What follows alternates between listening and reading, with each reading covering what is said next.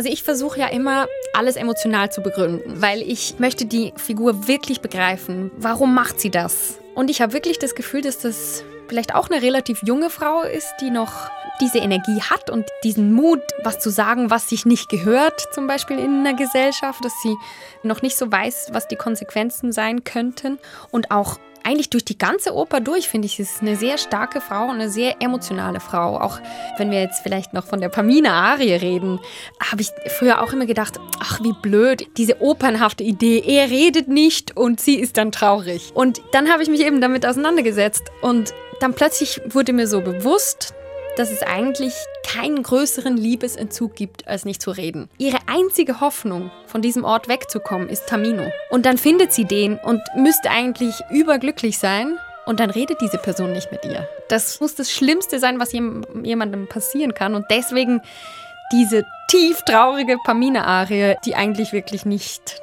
tragischer sein könnte, weil da denkt sie wirklich, jetzt habe ich alle Hoffnung verloren.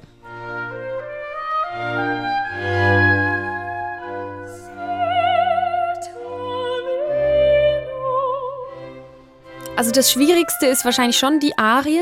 Ach, ich fühl's, weil da ist man nackt. Dieses Blim, Blim, Blim, dieses Herzklopfen sozusagen im Orchester. Und man hat diese großen Linien, die man da drüber spannen muss. Und es ist nichts drunter. Und manchmal ist es als Sänger sehr angenehm, wenn man unten ein bisschen Orchesterklang hat, dann kann man sich da so reinlegen. Und bei Mozart ist halt, man ist zu jedem Zeitpunkt absolut klar im Raum. Und da darf kein Fehler passieren, da darf kein Intonationsproblem sein, da darf keine Schärfe sein, da darf nichts sein. Deswegen ist Mozart auch so schwierig, weil man das ist wirklich der Spot ist immer auf der Stimme. Bei Mozart muss man immer drüber stehen.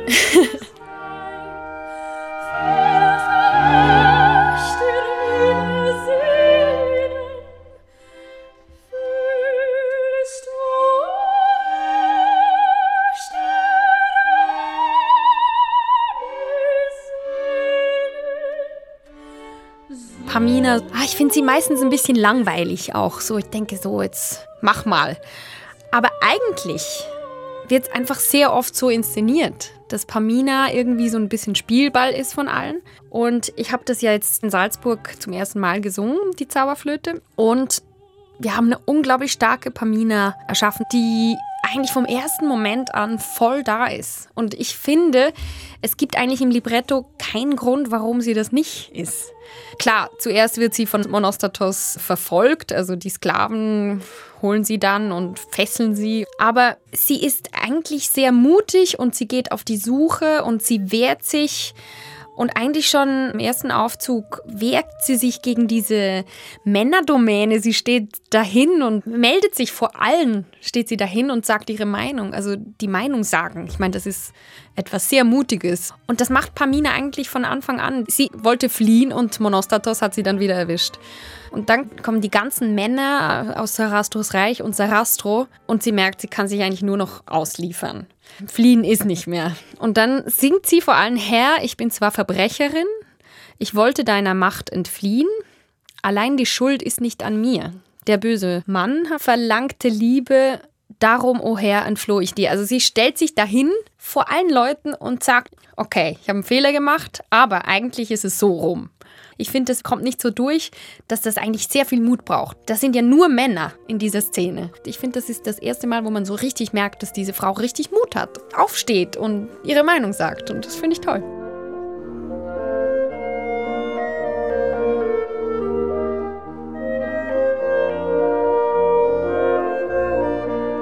Der berührendste Moment bisher fand ich immer das Terzett im zweiten Akt ein bisschen doof, weil irgendwie kommt sie da Tamino näher und dann wird er ihr gleich wieder weggenommen. Und ich muss sagen, das kriegt für mich immer mehr Bedeutung und Wichtigkeit. Erstens ist es sehr schön, der pochende Sarastro unten drunter und die zwei Stimmen, die immer wieder verschmelzen oder sich umspielen. Und ich weiß einfach noch, wo wir die Oper gespielt haben letzten Sommer, da kamen mir immer fast die Tränen an der Stelle, weil das ist so der Moment, wo man da denkt, jetzt haben wir es geschafft und dann doch wieder nicht.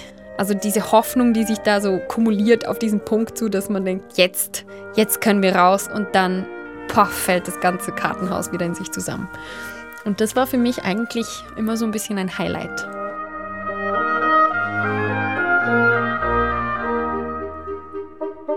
Also Pamina liegt sehr gemütlich. Das ist eine absolut angenehme Stimmlage, absolut angenehmer Tonumfang. Es wird nie sehr hoch. Es ist vielleicht eher ab und zu mal tief, aber dann ist das Orchester eigentlich auch nicht laut.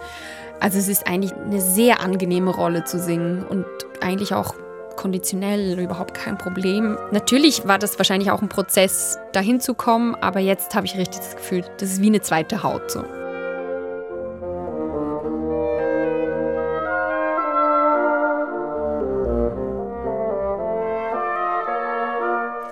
Also natürlich habe ich mir schon lange gewünscht, die Pamina zu singen, weil ich habe 65 Vorstellungen Papagena gesungen.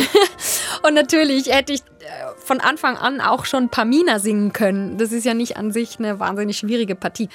Und ich war einfach immer still und habe äh, zugehört und gelernt und habe einfach gedacht, ich freue mich auf den Tag, wo ich nicht mehr Papagena singe, sondern Pamina. Und ich habe immer gedacht, boah, das wäre eine gute Rolle für mich. Und es hat jetzt ziemlich lange gedauert, bis ich die nach zehn Jahren Beruf dann doch noch eine Pamina. Und viele machen ja das dann eher sehr früh.